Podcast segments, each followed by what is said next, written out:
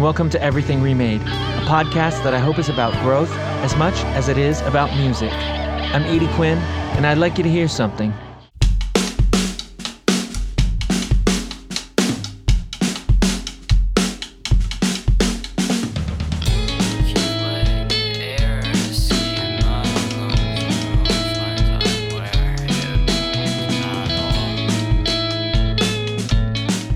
You're listening to It's a Monument, Something You Can't Shake Even When You've Shaken It by A Rise and Fall of a Dilapidated Home.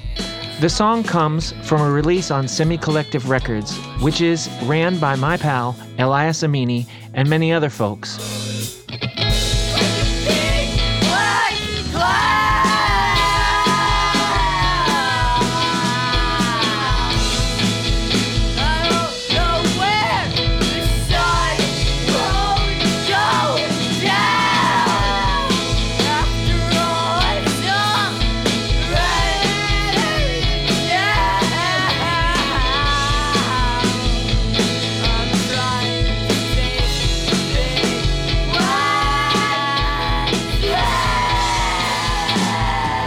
Honestly like my first day of kindergarten, probably because it was like a lot of really strong emotions happening simultaneously. Like that's one that sticks out to me most. There might be something else I could even be remembering, but um, I just remember being really upset because like my parents brought me there. And then I think that they told me at one point, I was like, okay, yeah, this is really cool. Can we go home now, please? And then they were like, no, you're going to stay and we're going to leave. And like, I totally lost it. And then, um, yeah, it was one of those kind of things where like, you know, I hadn't really been away from my parents that much, I guess, at that point in my life. Like I'd always been around family or something. Uh-huh. And so I was just like I was very upset and um but my teacher was really, really sweet. She's a very sweet woman. Um I want to say her name was like Mrs. Gardner or something like that. But um, she was re- she was a really cool kindergarten teacher. I do remember a little bit about her. She was like a younger teacher and she was like really about um, like creativity and all that stuff. So she calmed me down pretty quick and like, you know, got me finger painting or whatever we were doing that day. Yeah. Um, but yeah, I just remember that first day of like actual like elementary s- school, I guess, because I hadn't really, I don't know if I'd really done preschool before. I don't know if like it was something where I would just was like not ready to be away from my parents again yet, or I don't, I'm not sure. But that that memory sticks out to me as both something that was like really emotionally intense and also like kind of a good memory. Yeah.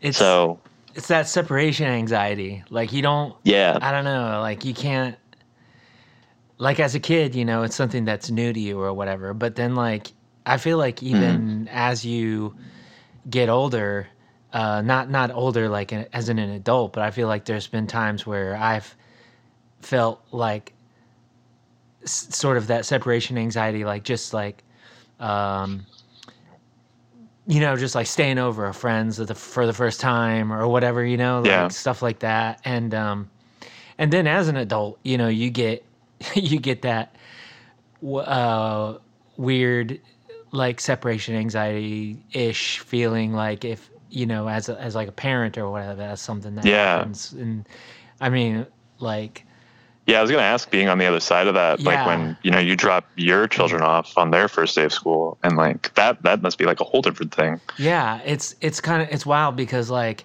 you know there's all these instances like where um, as a parent and um, I mean people that aren't parents like they still feel these kinds of things like for their spouses like when their spouses are sick or whatever you know Mhm. I think it's a Yeah. similar emotion but it's like you you go Mhm. through this thing where you're like you have to just sort of be like this is fine like this is just what's this is supposed to have like you have to put on that face even though Right. like it's bothering you too you know and um, Yeah. you have that sort of like helpless like look like this is like the way this has to go this is like for the best but you really just want to be like comforting to that person Yeah. you know like Yeah, you just want to soothe as much as you can. yeah yeah but it's like Yeah, you know especially like like in that position you know as a parent and you're just like yeah the longer that i stay here the more this drags out you know and Yeah. it's better to just be like how how you know uh it's like y- your your teacher knows how to handle this you know like Yeah. and, you know you you seem to remember that like being correct, you know, and then and it's just like teachers are I mean, I bet they go through that like every Oh yeah, I'm sure. you know, every single year with at least one or two people and so it's just like almost like yeah. Uh first part of a YouTube tutorial on being a teacher is like be ready for this, you know. Yeah. Be ready for that emotional bond Yeah, that you yeah. now have to kind of let go of and you know set free back into the world a bit. Yeah, and it's um, I don't know, it's wild. Like I, you know, there's so many, uh, sort of, and I think I think about these kinds of things like, uh, you know, probably more than I should. Like I should just think about other, um, less emotional things. But it's just like there's so many instances in your life where you, um, where you let go of people on a like micro scale like whether it's um whether it's just like you let go of that version of of someone you know what i mean like Yeah. i feel like i feel like um like a a uh, a, a, a longing for like a- a- an era uh, like when someone that i knew was like this way and i was like this way. And um that person's not like that anymore. You know like your your best friend from high school or something and in my case like this person you know is like a loves trump now or whatever you know and you're like Yeah. yeah, and you're like, well, that sucks. It's like Yeah. that that like death of that version of that person, you know, and it's like especially true when you have kids. I feel like you're mourning the loss of like this uh, era of that uh, relationship with with the person. You know, like you're like, oh, I remember when you know when they were a baby and they every Yeah. you know we had to do everything and now it's like you put the car seat out in in the you know uh goodwill or whatever you know you Right. take that and you're like well that's that and you Yeah. and you, I like, mean, it's mourn you know in a way Yeah, I th- I mean it's one of those things too where when people tell you to be I I mean I'm one of those people who's like I will always look at my emotion uh, as something to kind of be respected and like I think that is like why maybe also we find ourselves so even as as we become older like you know people like me and you are just we just find ourselves digging even deeper into this kind of music because it captures such a specific feeling Mhm. of this longing, this emotion, this anger, the sorrow, or whatever, and being able to like turn and point and look at it and having that memory of something that happened like that kind of almost be reconjured.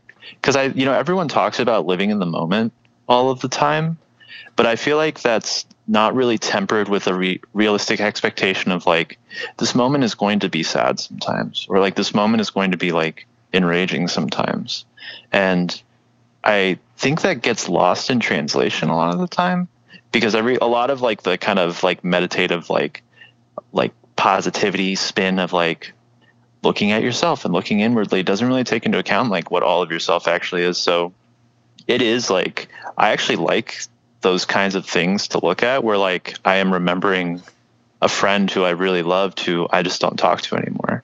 Or like a family member who has moved away and I haven't seen them in forever and we just don't have that kind of relationship anymore. So I don't even know how to broach it. Like those things are really like beautiful to me in a specific way.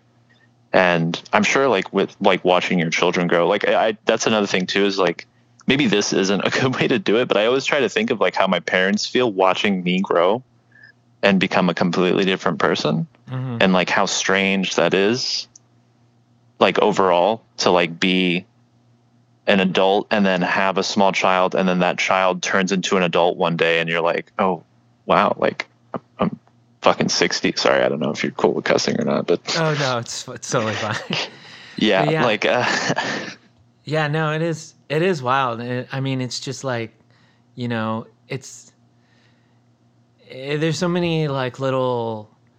uh It's like the the thing that I'm thinking of in my mind is a hurdle, but it's not a hurdle as in like it's a problem to get over, but it's just like it's it's like a there's like these little things that you just you know, I don't know, like a mile marker or a touchstone or whatever. Yeah, Uh, like an effort point. yeah, yeah. Like there's a push almost and it's to like get through it or over it. Yeah.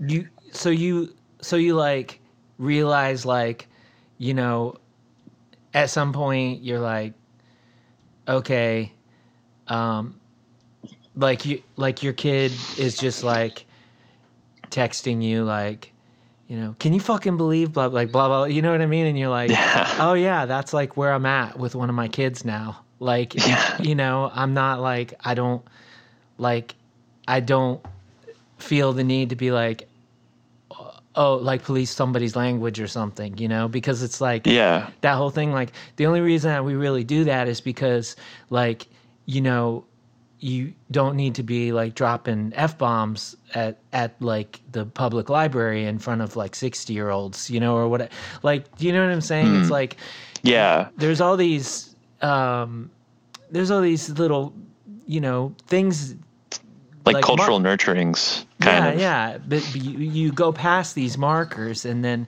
you realize, like you were saying, that this person that you had to take so far in life is like completely on their own path now, and your relationship to them, like though there are aspects of it that will always be the same, is different, and like therefore like every interaction is different. And it's um yeah it's a really like wild like i mean sometimes we ourselves i think we change a lot more than we notice. You know like there's like um like i feel like i've uh as a as a person like my values and stuff like have been pretty steady like most of my life you know? But like i Right. think about like oh yeah there was like that there was that couple years of my life where i was like really like about two weeks away from like owning like a domino's pizza you know? And like there was like that time in my life when like like did you- there's just so much that you like um n- not like necessarily like a phase or whatever you know? But like there's so many little uh changes that happen Yeah. in your life that y- you sort of like gloss over on on a, as a whole you know and um like sometimes you might even mourn those versions of yourself but um Hmm. yeah it's it's really interesting to think about like um how your parents might have viewed some of these like uh, passing fancies or whatever as if they were like just something that you needed to like move past or whatever. And then like as a parent it's it's honestly kind of uh i'm i kind of wonder like if my kids are like cognizant of things like that you know? Like is there going to be a point when you know my kids like realize that like oh you know this like when i was around this age like you know my parents were really really into this stuff but when i was like this then you know like my parents like just like drew comics all day you know or what you know what i'm saying like Yeah, like distinguishing traits that are not that are like a part of your parent. Yeah, yeah there was a period in the '90s where my I specifically remember my father only dressing like Jerry Seinfeld. It felt like he just dressed like Jerry Seinfeld all the time, and I bring it up to him, and he gets really upset. It's almost like that episode of Seinfeld where he's like, "But I don't want to be the pirate." Like it's it's it's very circular in that way. But I, you know, I remember those eras very vividly, especially like the music that my parents like had us listening to growing up, like Yeah. all that stuff. You know. and what was that what did your parents listen to Uh, we listened to like a lot of Afghan music, like old Afghan singers, okay um, like Ahmed Zahir, Ahmed Wali, um, like kind of classic, like classical kind of like 70s, 60s, 80s, like uh, Afghan singers and songwriters and stuff. Um, Aryana Sayeed, I think, is well, actually, she might be newer, but like, uh, like there's like singers like Googoosh. I don't know if you, I, I'm sure, I don't know if there's anyone who's Afghan or Iranian or something, they might know some of these names. But yeah, so like those people. But then also my parents were children of you know the 70s and the 60s we listened to like a i don't know what it was like a ton of disco. Like they loved disco. Like okay. i grew up listening to like the bee gees um, like sly and the family stone diana ross and a lot of reggae. My dad loved reggae. He loved bob marley loved the wailers uh, toots, May- toots and the maytals like all that's all that kind of stuff. And then they wonder why i grew up to be so weird. You know? Yeah.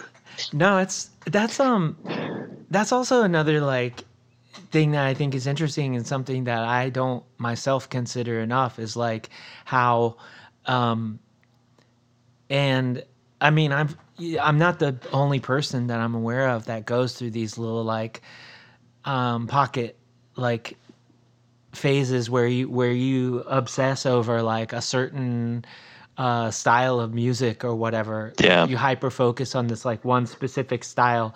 Like, not that I ever stopped liking uh, the core stuff that I've liked since I was like 10 years old or whatever, but like, um, mm-hmm. you know, like you were saying, like, yeah, there was there was a while when I first started playing drums like in like um 2010 where I was listening to like Bob Marley and the Wailers and like pretty much yeah. pretty much anything that drummer played on.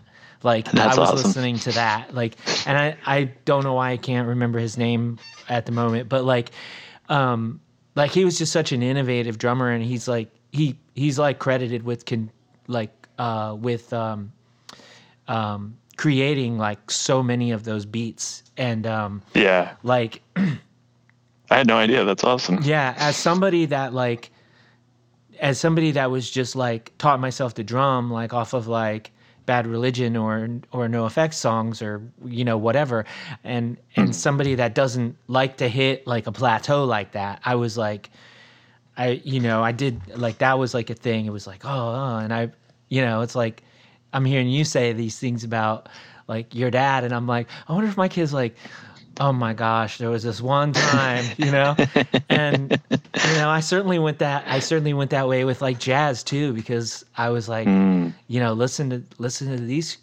you know, crazy fuckers play these drums. Like, let's hear this shit, you know, and and just like trying to trying to absorb it all like in a in a like in as like uh osmosis ish like way as possible like not like not not be sitting there like okay and then the hit comes here and then hit then the hit comes here but just trying to just like let it become like part of my um uh folio or whatever you know like um, yeah like your approach yeah yeah yeah just let it influence me like um mm. subconsciously you know and whatnot and um but yeah it's it's um like it, it's it's wild like but yeah it sounds like there was like a lot of like range you know and um you said that like you you know you, it's no wonder that you ended up like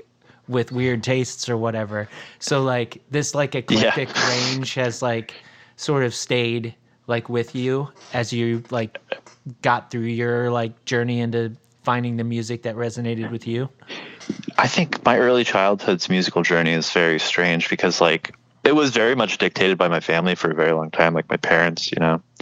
Um, sure.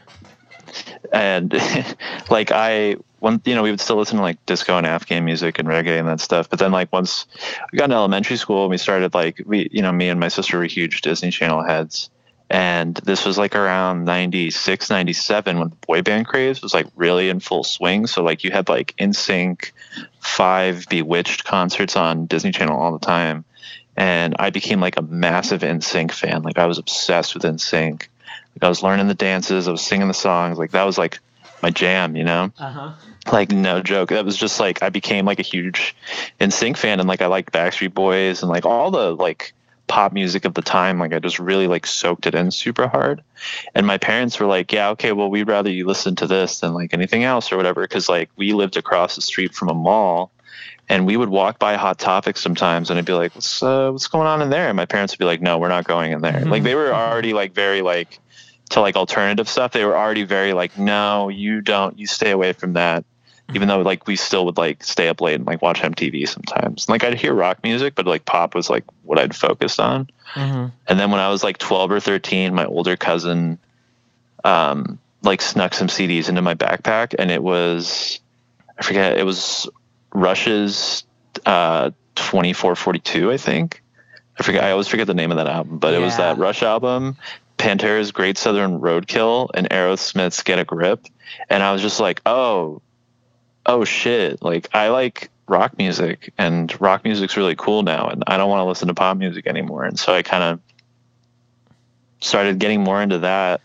What exactly And did like what specifically about rock music that wasn't present was was it the guitars like specifically that that you gravitated to or wa- was it the overall like panache or I think it was definitely the panache. It was it's the energy, you know, just, like you just like the uh yeah yeah, like that like rock. Like it was like one of those things where it just hits like in a completely different way. Like, you know, Mhm. there's no I mean, maybe there is now. I don't really listen to like a, a lot of contemporary pop. Like I, I don't keep up with it very well, and um, I know like K-pop's really huge, but I think they they kind of operate in like a similar way.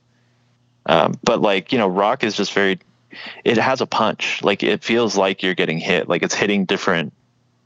Uh, like it's like it's almost strumming different chords inside your guts. Like as Mhm. opposed to like pop music, which is just like a lot of it's like love songs and like crooning, or it's like sad stuff about you know like oh you left me and now I don't know what to do. Mhm. Whereas like I couldn't tell you what Great Southern Roadkill was about, but I just knew that it was very heavy and very angry. And I think I listened to Get a Grip like the most. For whatever reason, I just got super into Aerosmith. I'm not sure what happened, but I don't I don't know what well like what's the hit song off that or the couple hits off that Uh, I want to say this the title track is uh, they had a song called "Eat the Rich," which I actually now that I'm thinking about it, maybe radicalized me at a, at a young age. okay yeah I think I know that song but I don't yeah, I- it's like "Eat the Rich." yeah excellent yeah. Steven Tyler impression by the way Thank you. Yeah. I've been working on it for years. Time. Yeah, yeah, so I was going to say. A little man whose passion but it was against him by some prejudice in the the just a moment, without. Or or anything else, you have a world all to yourself without anyone.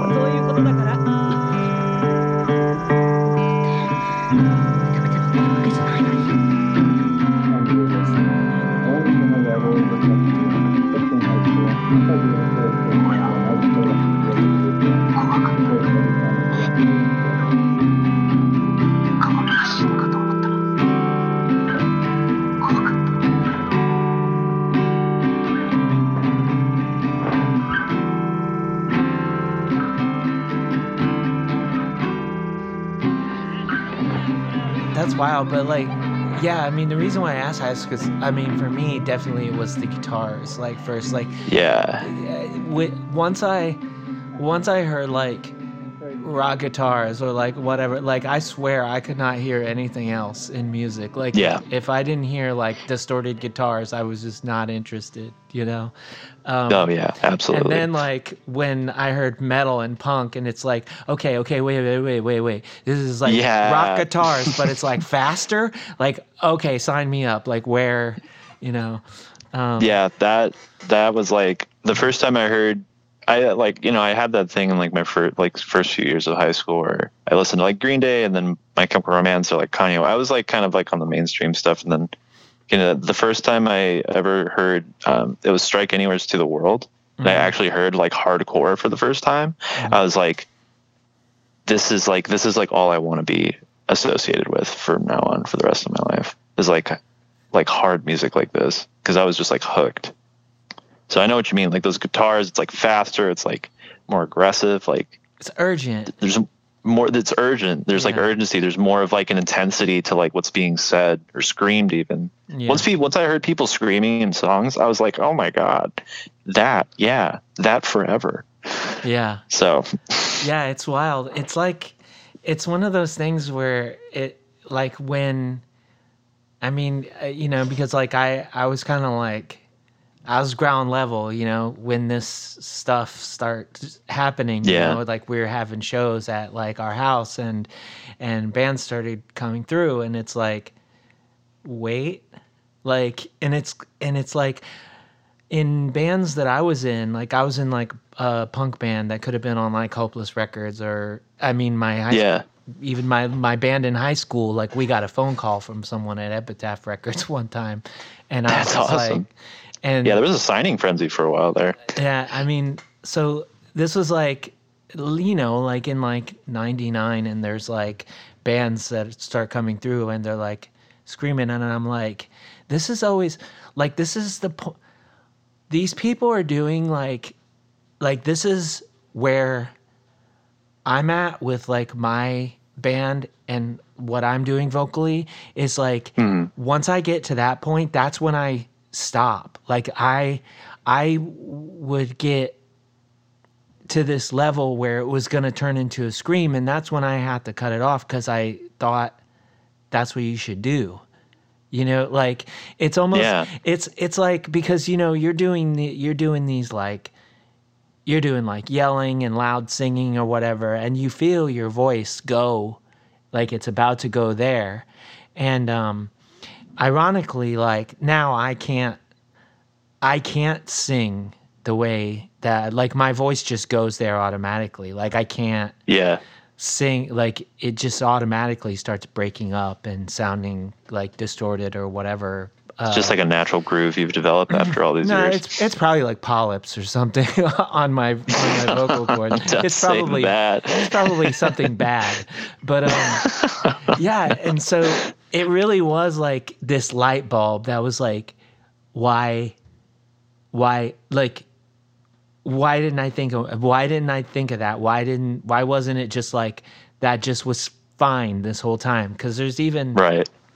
in like the first couple seven inches that I ever um, released, like when I was in high school, and and there's, I mean, there's definitely there's like parts where I'm like legit screaming, but it's like just a, you know, it's just a SoCal sounding like punk band, but like I just hit that point where it's like it's a scream, and um, and then it was just like, wait, you can just do that if you want to, you know, so yeah. so it really was like this like holy shit and um yeah it was kind of like a a long time in a way to be like to where it was like but you don't have to do that all the time because it was like for a while it was like that's all you wanted to do. You're like fine we're here you know like we can do this now. And uh so that was like a, a different thing. But um yeah you like Yeah. what bands were you like first getting into that were like you know like scream vocals and stuff? Was it uh still like more well-known bands or had you already hit like the the uh sophie's floorboard or whatever Um, I mean, this was so I, I was in high school between like 2003 and 2007. So this was like Okay. around when like the Iraq War was happening and like American Idiot had come out. And you know, like I said earlier, I'd, I'd gotten into My Chemical Romance pretty heavy, and so I wound up going and buying their first album that I found at a Borders. And in the sampler CD, they had uh, it, it was an eyeball sampler, and they had uh, a, a couple different eyeball bands, but they had the number 12 looks like you. And I heard like a cat, and I was like, holy shit, like this is allowed? Like you're allowed to do this? Like kind of thing, you know? Like uh, the, that was before I'd quite heard like hardcore punk. And so I didn't really like, I was like, this is crazy, but I was like, I don't think I like this. And then I got more into hardcore punk. And then I found myself coming back to it a lot more. And I was like listening to the number 12 a lot more. And I don't know, do you remember Pure Volume? oh yeah I feel like we're really gonna date ourselves. no but yeah. So it's I was. so wild like my my old band Akameli like we blew up on pure volume for some reason just like I mean, you. We Y'all were like- amazing. That's why. we had like half a million plays or something ridiculous. Like a five a five song EP.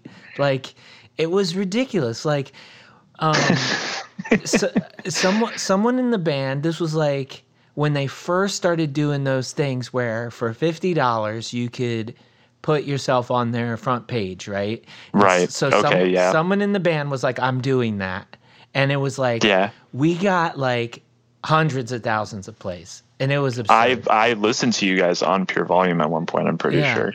and yeah, I don't know, and it, it was wild, and there was like people from Equal Vision Records like coming to Yeah. our shows and so, like I didn't know because no one ever introduced themselves, but um, a friend of mine who I had been in bands with earlier was like, um, he was in this one band that like got recorded by the guy from the stereo and whatnot. Like there was a friend of mine that was like real in with these like industry people, as it were, you know, Right. as much as a Like down with the industry yeah, folks. yeah, and um, and uh, he just told me one time he was like, yeah, a friend of mine from, you know, Equal Vision said that he, uh, he heard good things from someone in Hawthorne Heights about your Ohio show, so he's gonna come to Holy this other show of yours. And I was like, what the fuck is like going on? and uh, yeah, I don't know, like you know, but that band was I don't know, it was silly. Like we could never keep like get a drummer, keep a drummer, like have a good consistent thing with a drummer, and you know, Isn't that like the whole lore between? I mean, that's it. You know, that's like, uh, I mean, that's like every band that you like. I think you know, with um, wh- where when you like, if you really like a band and they only have like a handful of songs and but they were around for a while and you're like, what, what? I wonder whatever happened. Just assume that Yeah. it was the drummer. They never could click with the drummer, and they kept trying, and they were just like, "We need to move on." Um, and Yeah. that's yeah, that's why I started playing drums because That makes was sense. like- I mean, there's. It always feels like there's just a deficit of drummers out there. Like every drummer has like three or four different projects minimum. yeah, especially good Right. drummers. Like Yeah. know, Oh, the even rarer to Yeah. find. Like I'm not saying that all drum like drummers out there are bad, but some of them just need more years of seasoning, and some of them don't make it because they just stop playing drums. Right. yeah, or like, you know, they just like I know some incredible drummers that like just they just don't like I there's one person that actually played a couple shows with Akamili and I will I so hard try to convince this person like please just be in our band. And um like you know it's like nearly 20 years later I know of like absolutely zero projects that this person has like done. Like Damn. period. And like just probably the most like um intuitive person that I've played with. Like just Yeah. like you could tell like like he could he could throw four different ideas at you. All of them would be great. But he'd be like i should just do this one. And it would have been it would have been the one that you would have picked because it's like he could read the song you know Yeah. like it's just like that that just high musical intelligence. yeah, it's and that instinct's not always there. Like I've you know I've played with people that like are like incredibly good, but it's like, whoa whoa whoa, you're you're playing the song a little bit too fast, or wait, you're not playing the song fast enough, or like, you know, or like the way they play is it doesn't match the style, you know, or whatever. Um, Right. so yeah, but you know, Mm. just as just assume it was the it was something didn't click with the drummer, and uh, and that's Yeah. you know, that's why that was because yeah, I mean you're absolutely right. Like think of think of Taylor from um, Nuva Oscura. Like how many times are, how many like bands are they in? They're in like Ghost, five bands. Ghost Spirit. They were in Heritage L. Unit, Dreamcast, L. Uh, I forgot about L. Yeah, it's like they're in like they're in like all the bands because Yeah. they're incredible. You know. It's like, yeah. But um, Yeah. And those are the people you want to keep around. For sure. it's like, for sure. Um, so I was going to ask, you know, since since you brought up this time frame of like 2000, you know, like early 2000s, um, one of the one of the releases that you sent me to check out, like for your label, was um, that project Laura Palmer, and and I, Yeah. you know, I I was like, the first thing I noticed was I was like, oh, this is like a band that's been like dead for a while. Um, Yeah. Is this a band that you knew of, like at their time of existence, or is it something you found later and you're like, it's a damn shame that more people don't know about this? It was one of those things where, so I guess, is it all right if I kind of like take this in a broader direction? Oh yeah, for sure. Um, so like semi collective in general is made up of like a lot of different people. And Oh, like at that specific point, um, like that was a band that was given to the, to like, that we had discussed because someone, it was like one of those things where like someone is like, I like this band. They're really good. I wish more people knew about them. Mhm. And then we'd talk and we'd be like, yeah, maybe we can contact them. Maybe we can like get some of their music. Cause a lot of like the label is made up of people who just like, were the people who like bug random people on Instagram and are like, hey, weren't you in like uh, so many dynamos or something like that? You know, or like, hey, didn't you play in Dillinger between like on this tour? Like, it's like made up of all the people who do that. Okay.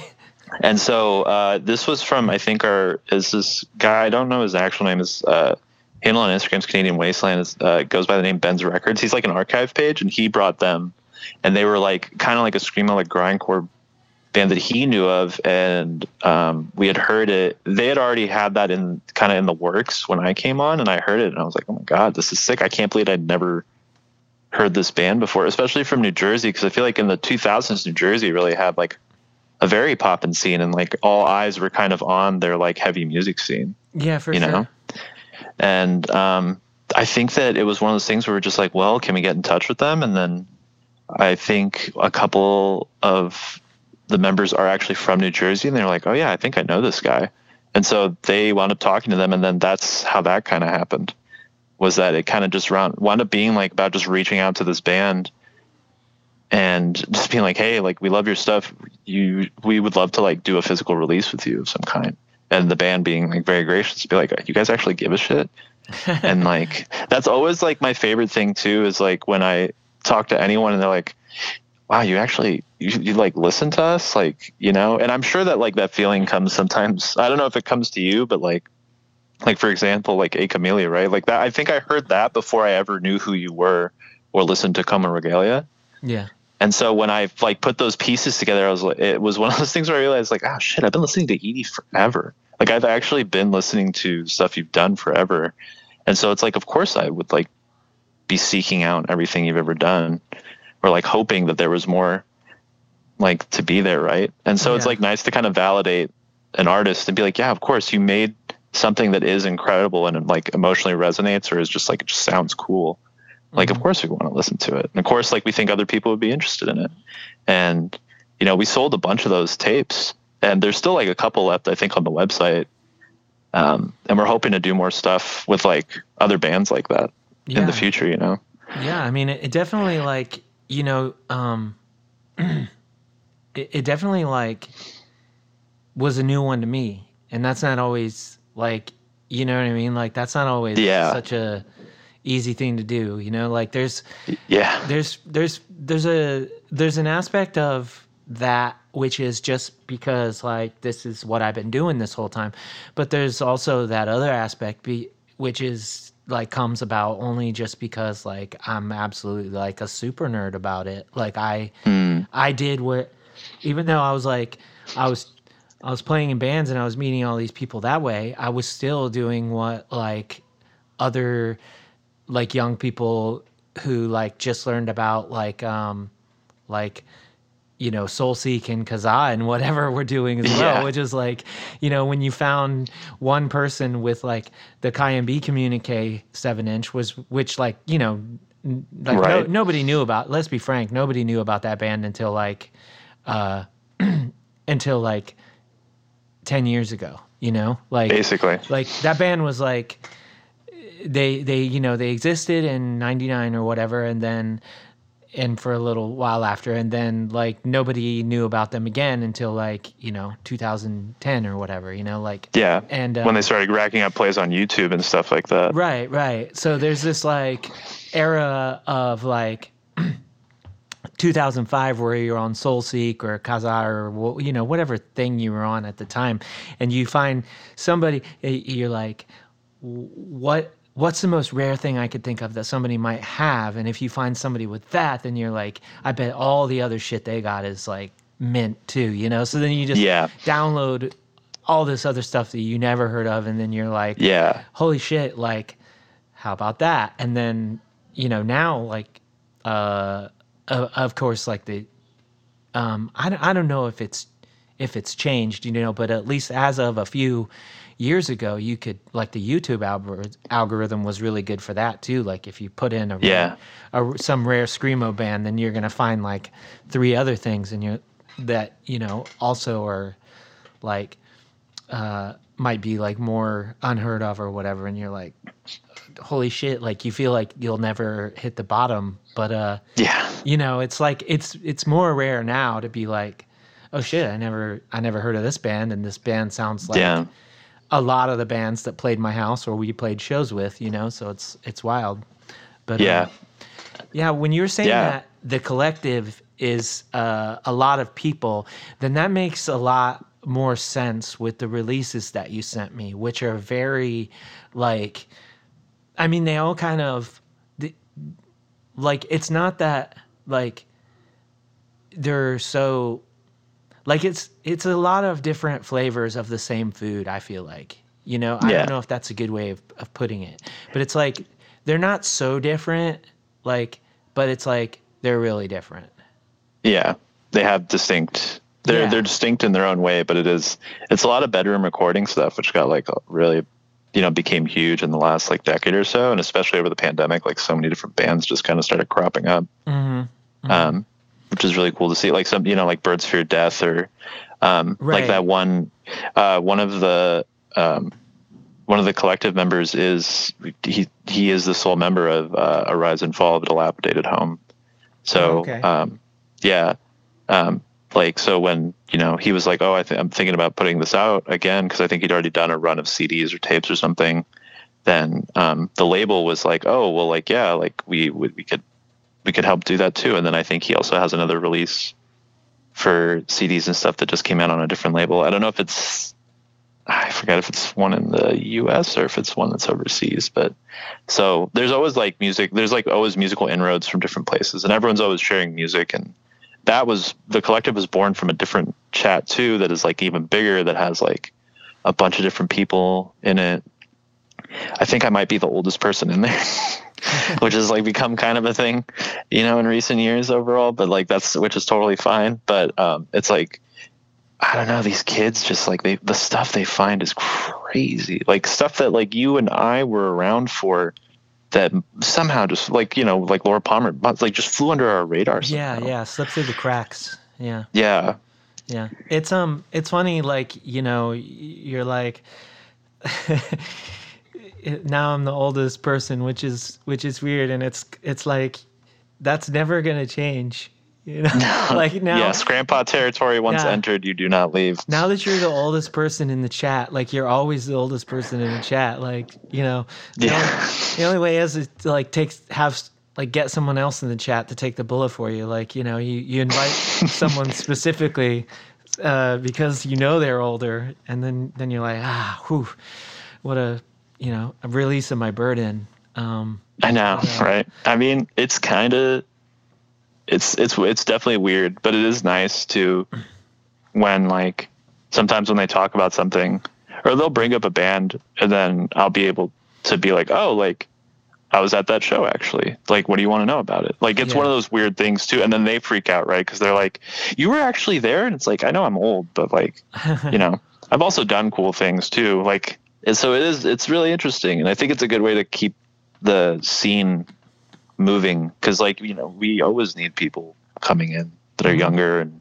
more hungry than like are exactly the same, if not more than how we were, and that's why I, I enjoy being in those spaces, despite being like the oldest person there, because as long as like there's something to kind of pass on or share with, then I think that that's what kind of keeps everything alive.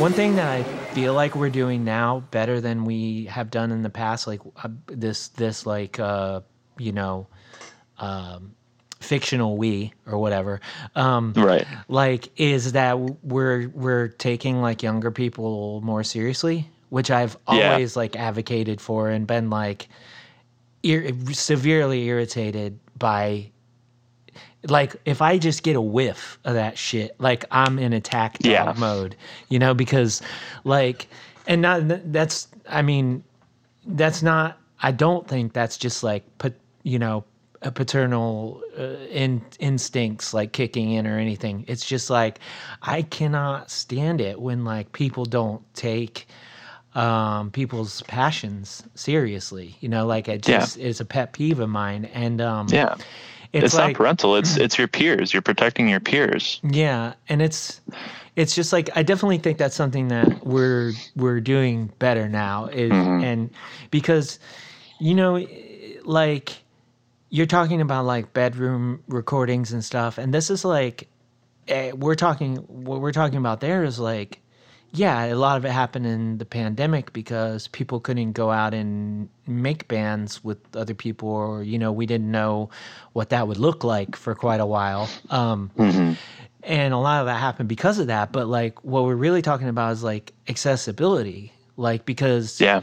not everybody lives in a community where you where you like actually can find like four other people that want to play this music that nobody's moms can stand and shit you know like Yeah. and and, and you don't necessarily you can't find some place to practice you know your stuff and and et cetera et cetera so like um being able to No, do absolutely. it like with one or two people or being able to do it like um, in your own garage by yourself is like that's like mind blowing. That's kind of like you know that was like the end goal for me when when we you know first started like uh, doing recordings ourselves like way back in Akameli. You know, it was like I was just like Yeah.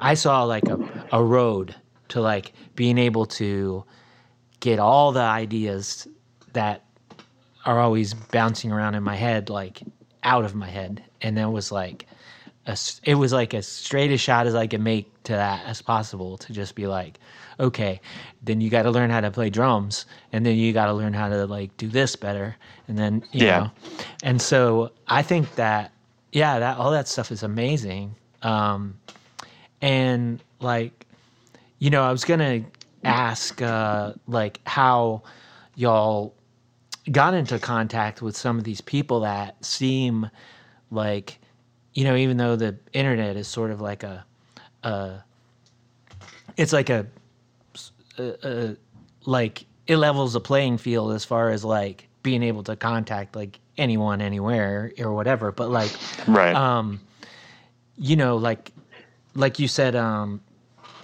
the uh like um the the like speak to my dry bones for example and um Birds Fear Death like this is like such they feel like it's it's like they could both be on the same show right? But they don't Yeah. necessarily feel like okay like these people would know each other right? So like you sort of already answered that like th- that the collective is based up like the kind of people that just like hit people up on Instagram like what's up? Like I dig your stuff let's do some stuff.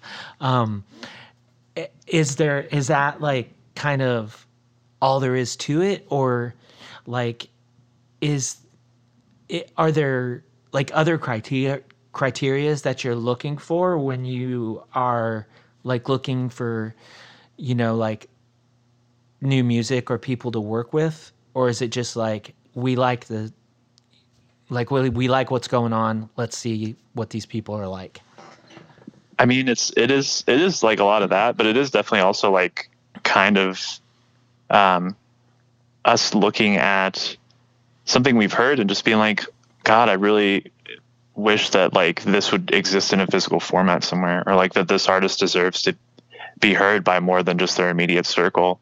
You know, Mhm. like one of the artists that I wound up not sending you, I always mess up their name. It's uh, you know what? I'm gonna look it up before I say it wrong. It's a it's a Spanish band, and it's also like a one person project, and they are just like really exceptional, and they have like a really small. It's like kind of like bedroom screamo. It's uh, Mis sueños son de tu adios. oh yeah enzo Yeah, yeah yeah. So we put out, we did a co-release with them. Um, it was like a three-way release with like us, them, and Honeysuckle Mhm. Records, and it was just one of those things where it just kind of all fell into place and we all were just like stoked on each other. And um, they have like a I, I, like a relatively good following from my understanding. Like it's not like a they're not like a tiny band but they're not like a, you know like a massive band in the scene i guess. But it was one of those things where everyone heard it and we were all just like yeah like this makes sense.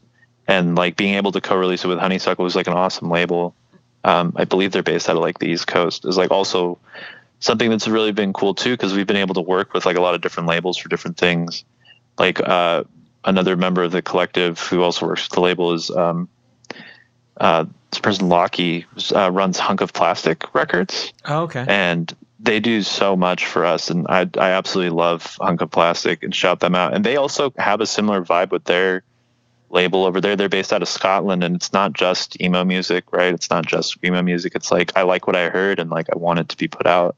So that's what winds up happening a lot of the times. And we've even talked about it. We're like, we're not like an emo or screamo label. Like we all love emo and screamo, and like that's what brought us together. But like, if it sounds cool and we like it, like we want to put it out.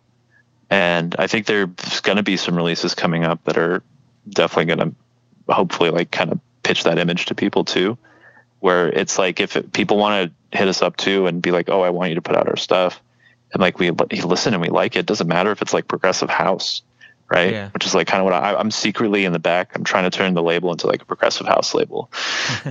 so against uh, against my own better judgment, but um, so I, it's it's a lot of different things, but it's always definitely rooted in like a we want to do it, want to make sure it stays DIY. We want to make sure that like the band, if we can make them money, we will make them money. Like we throw, we put money into pressings and like if there's any money left over, it goes to the band. And if they don't, if there was an agreement where like we'd keep some of it, it just goes into the next release. Like we we work our hardest to basically not make money off of this. The only thing we really want is I'm sure everyone wants, right? Like I'm sure like you've wanted as well. Is like we just want the label to fund itself. Yeah.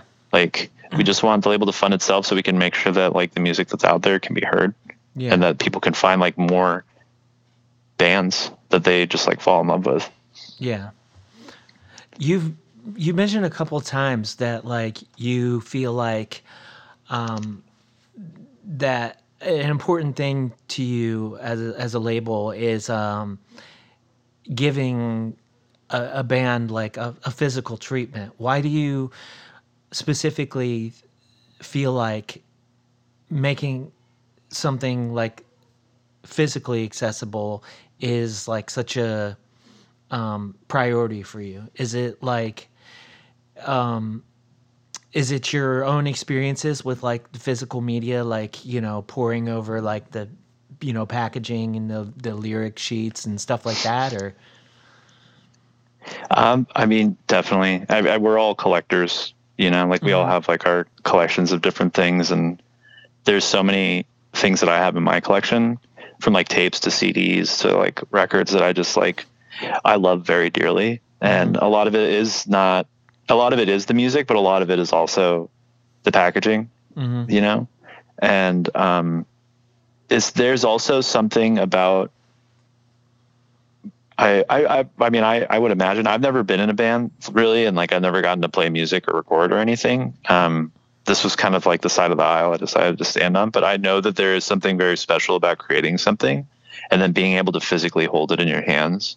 Mhm. and it's become tangible in a very real way that is very special. And to know that that thing can be shared with other people makes it even more special. And i think that that's what we really find to be important right is like sharing music with people but also like giving the artists and the people who love them like something to kind of hold in their hands too Mhm. um, not that it makes anything less real, right? But it's just it's like really something special and like just cool.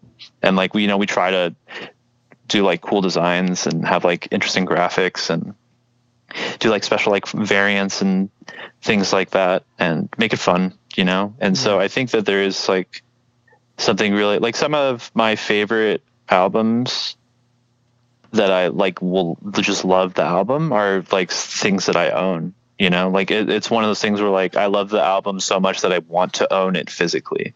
Do you know what I mean? Yeah. Like one of my one of my all time favorite albums is um, Seasons in Verse by My Heart to Joy, Mhm. and um, like is one of those things that I have it in my collection, and people have asked me to sell it to them, and I've just been like, "There's zero, there's zero chance that you are ever going to get your hands on my copy of this. Like, there's nothing, there's nothing on this earth outside of absolute catastrophe that'll separate me from this record." it's like one of those things, you know, and it's because like I'm able to hold it and look at it while I'm listening to it that I feel adds like a different dimensional layer to it. Yeah. Um, Yeah, it's I mean it's that's such an interesting like um I feel like that's like it, it's such an interesting idea to to consider because you know there's there are I feel like there are levels to what um people think like validates a release. And that's and it's so it's so it's so weird. Like like i i'm of the mind at this point where i'm like you know there's um like these some of these things cost a lot of money to make Yeah. know? and so like i can't financially like burden myself with you know every single thing being on vinyl especially like uh uh, it taking a year and a half to make them or whatever at this point. Oh, yeah. you know, it's Um, so gnarly right now.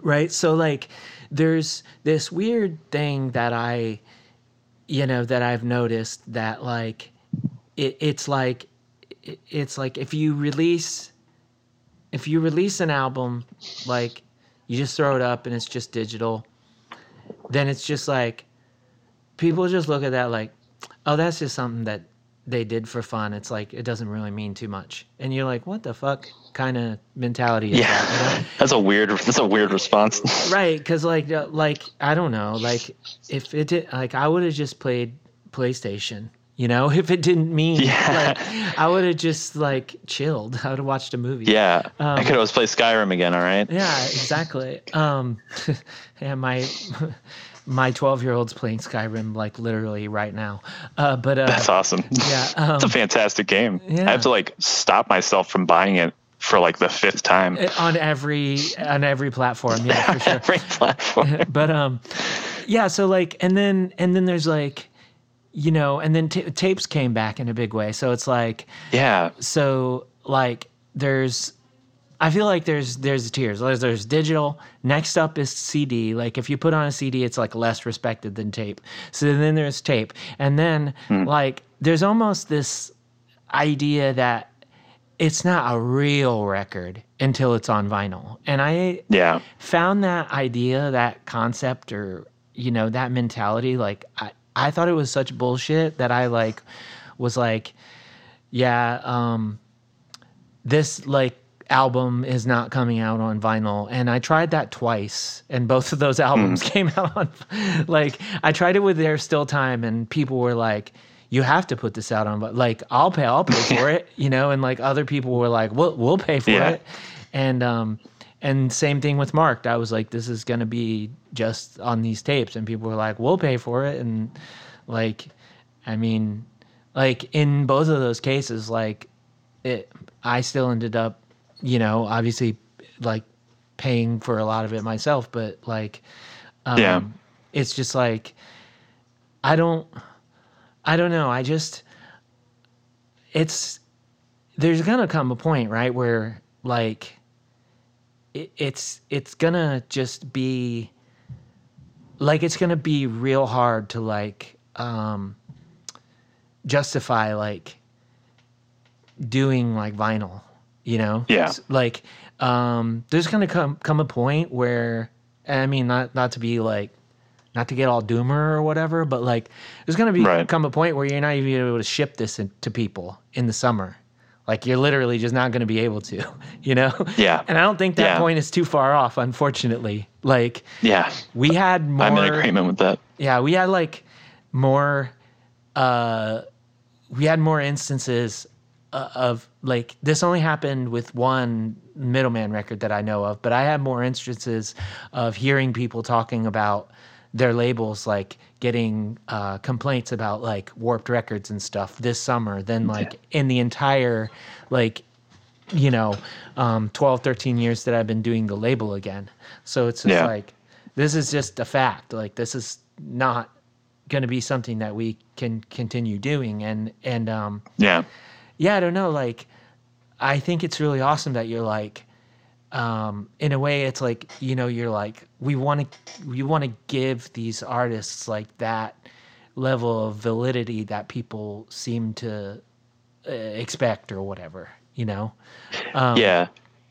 but then at the same time, as a, as a musician, I'm I'm I'm of the mind sometimes, even though like I always like I've come to this point where I'm like, okay, I'll I'll just I just want to make the record.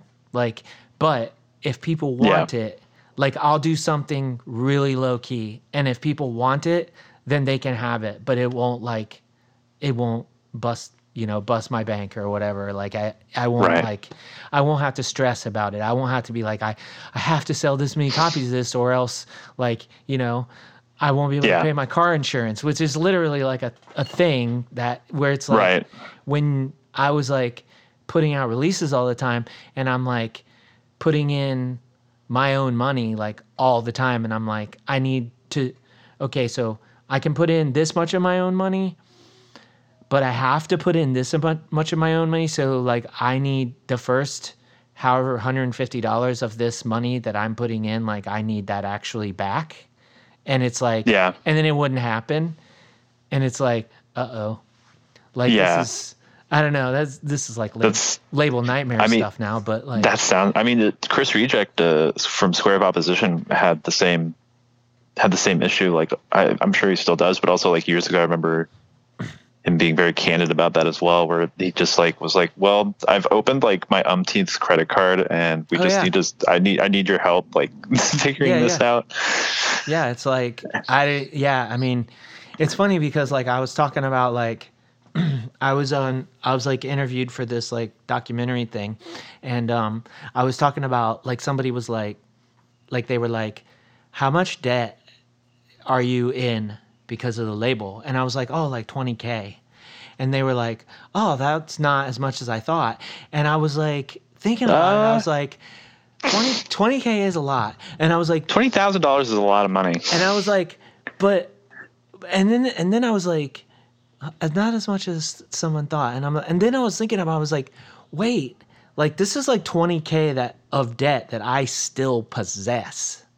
This isn't like Yeah. what I've paid off over the years. This isn't like because I out of a two thousand dollar release, I put in eight hundred dollars, like basically cash, and then paid for the rest. Like this is like, and I was like, if I sit here and think about it, like it's just wild. Like if Yeah. I was like, how much have I sunk into this that I never got back? Like that number is wild, and I'm like not gonna do it. like it's not Yeah, good. the math is not worth good for anyway. anybody. Yeah. But, um, no, that's that's totally fair. And I think that I mean honestly, if I would be totally fine just being a digital release label too, in some respects. And like if an artist was ever like, we just want you to kind of pay for the mastering or something. Mm-hmm. We don't want to do a physical release, but we'd like to work with you in some way. I I would be open to that because I, as much as I love the physical aspect of it, I also just want artists to be able to make their art in like a very easily and available way. Like I, I've had this conversation with like my partner multiple times too, where like, you know, like where you sit down, and you're talking like, well, if we had like all the money in the world or whatever, like what would we do? And mm-hmm. like one of my things is I'd, I'd want to be a patron like they did back in the old days in like Venice, right? Like just like a rich ass person who would just like sponsor like four or five artists, just like eat, sleep, make art, like do do your thing, like go party, like whatever, like just make art. Like if I had enough money to like get away with doing that for like a bunch of people, like I totally would. I'd be like I'd be like the worst label on the planet because I'd just be like, I don't even want to sell your shit. Like I just want you to be able to create it, and then maybe we'll do a, a physical release if you want. I don't know, but you know that's like a, a almost dystopic utopian idea Yeah. of like how things could work but Yeah. i i mean i i love a physical release too but like there's definitely some albums that I, you just and i think maybe this is because it's of that era right where there were the demo cdr that came out in like 2007, Mhm. you're not going to track it down. So like I'm just stuck with copies of like my digital copies. Like Mans is like another one of my favorite bands, right? Mhm. Um, like Kid Sister Everything, right? Yeah. They yeah, like I all I think I, I have like the split they did with Line of the North and I have a tape of their 2013 demo and like but I really love their first two demos. Like there's zero chance I'm ever gonna get my hands on that. So I will go to Bandcamp and stream it. And like I have the copy I have it downloaded on my phone too. I still use a music playing app on my phone because like you know not everything's going to be on streaming and not everything's going to be readily available on Bandcamp either.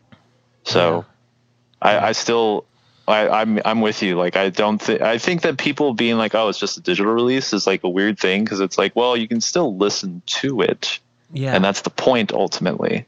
It's like you're supposed to be able to. Yeah.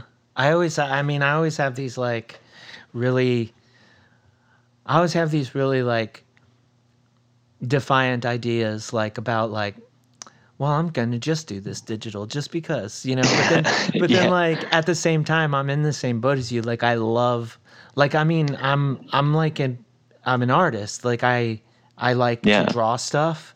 Uh, I like to make pages fold. I like, you know, I love everything Yeah. about like making a release. So like, um, something always like um, pushes me past my little bratty desire to just be like, well, you're not gonna get it, you know. Like, no, if, I know what if you you're mean. act like that, then, you know, like, Yeah, you want to be like that, huh, yeah. wise guy?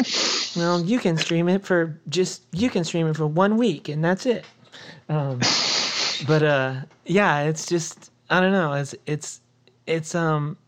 I think it goes back to that whole thing with me where it's like I I just don't like it when I see someone put all kinds of effort into something and it doesn't get taken seriously. You know, like it, that really Yeah. offends me because like certainly there are people that just make music just for fun.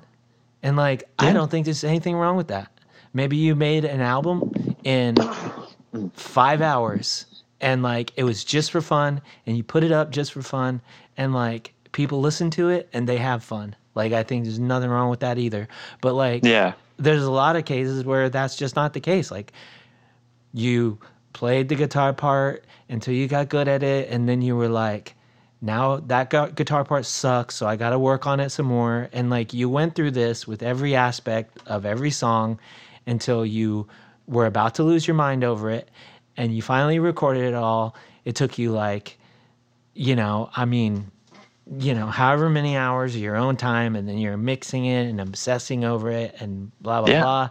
And then it's like, you know, if this isn't on vinyl, then I don't care. And you're like, okay. come on. You yeah, know, come on. like what's going it's on? It's a consumptive process. Like Yeah. I think people sometimes people miss that too. Yeah. You know, I when I was younger, like I thought like when I was in high school and stuff and I, I was first learning about all these bands, I thought the lead singer wrote everything. like I thought they Yeah, I, I thought they did the lyrics. Like I thought that they like the band was basically just like basically because I come I came from a boy band perspective, right? I was like, Oh, oh, yeah. these are the backup dancers. Like Yeah. that was like how I thought of things. And I th- I'm not to say that everyone that's exactly how everyone thinks, but I feel like sometimes people forget that like there's an awful lot of effort from a single person or multiple individuals that goes into any kind of creative endeavor and that kind of gets glossed over yeah. and like i don't want to be like that dispos like oh uh, like culture's disposable now kind of person but there is like a level of that that kind of rings true of like disposability in art yeah. um I mean, But- I came about like I think when I was a kid, I thought the exact opposite. Like I thought every single person in the band like came to a song and like specifically were just like, you know, and then once once you're once you like get in bands and stuff, um, and or you know when or you just get older and you find out more about this stuff like then you realize you're like wait so somebody will come and they'll have an idea and sometimes other the other people will um, magnet their ideas to that or whatever. But like, Right. this can happen any million, you know, whatever ways. But I was like of the reverse impression where I thought everybody came in and everybody had like one person had the flour, one person had the oil, the other person had the sugar, and this is the Yeah. way this worked. And Okay. you know, but uh, what I started finding more and more when I was in bands is like, oh, someone comes with a song, and you kind of like learn that and put your thing on it like it, it and um like certainly there's other bands like i mean i can't imagine like you know fugazi being like that it's probably was Right. probably much more uh collaborative it's in stuff and there's probably lots of bands like unwound or whatever i imagine would be like that you know like slint you know tons of bands Yeah. that i could g- Yeah, you know, go off definitely. the top of Everyone asked about you, like a lot of those bands from that sure, era. for sure. But um, but yeah, I was I was like always. The, I always thought every band was like that, and I found out. Wait, actually, more bands are like it's like one person writes all the lyrics because they do the vocals, and the other person writes the Right. majority of the melody, and then maybe somebody is like sort of the person that puts the. Uh, you know the the flair on it like like uh maybe the band is one person is the Jim Ward and the other person is the uh you know the um the Omar Rodriguez Lopez you know Right. like, where it's like you know but um yeah like it, it's uh it's really interesting like y- you know think about especially um you know you said like even if it's one person it's all this effort and it's like um not to like toot the like one person band horn too hard but it's like No, having toot away. that like myself like a lot it's like when one person does it it's it's like you think like oh that's not that big that's not that, that big a deal because it's just like you're just doing the th- thing like five times instead of once but it's like you really do not um appreciate like the parts in a recording where you get to fuck off to subway or whatever like Yeah. you, you, you do not re- appreciate that more than when you're you're doing the whole thing yourself and you're just like Right. fuck Yeah, I am all the moving parts. you're like i really want to eat something right now like but i'm But this drum part ain't gonna write itself. yeah yeah or like you know you're in a zone so you're like uh you know but uh yeah that's so that's that but um yeah um you know as we like sort of like wind down like uh what what what do you want to talk about as far as like the labels like upcoming releases or whatever um like you know you had sent me some links that i that i checked out you know like i said uh, we, we talked about some of them already but um like what's coming from semi collective like in the near future that you're really excited about Uh, unfortunately, all the stuff I'm really excited about, we actually aren't ready to announce yet. oh okay well that's how Um, that goes we do um, we do have uh, some more stuff hopefully coming from Laura Palmer. Mhm. Um, I know that that's in the works right now. Um, I think we're talking about maybe doing some represses of different things. Um, there's there's probably some things that I can tell you. I just can't tell you on mic.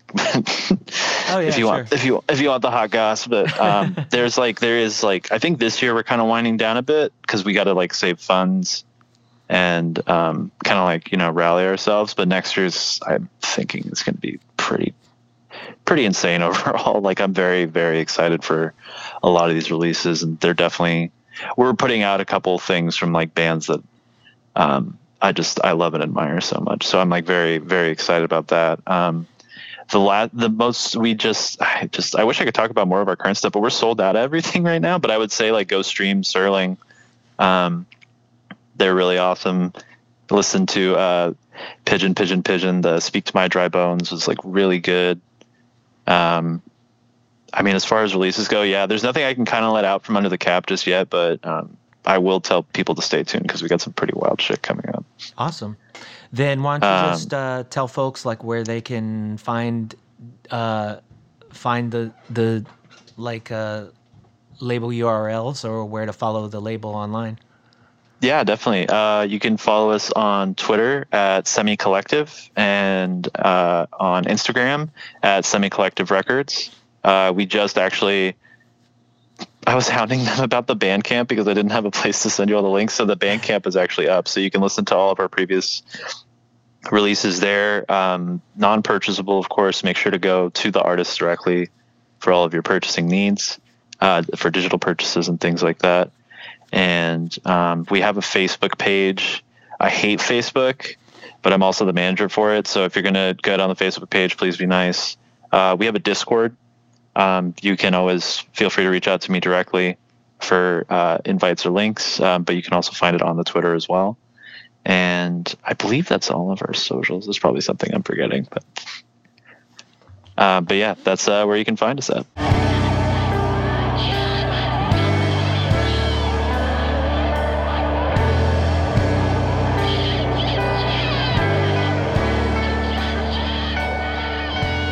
And that was my conversation with Elias Amini. Thank you so much, Elias, for taking the time to chat with me. If anyone out there hasn't already, I'd invite you to go to patreon.com slash human machine and check out the things that I've been up to. It includes writings, comics, exclusive music, and more. Until next time, take care and do good things.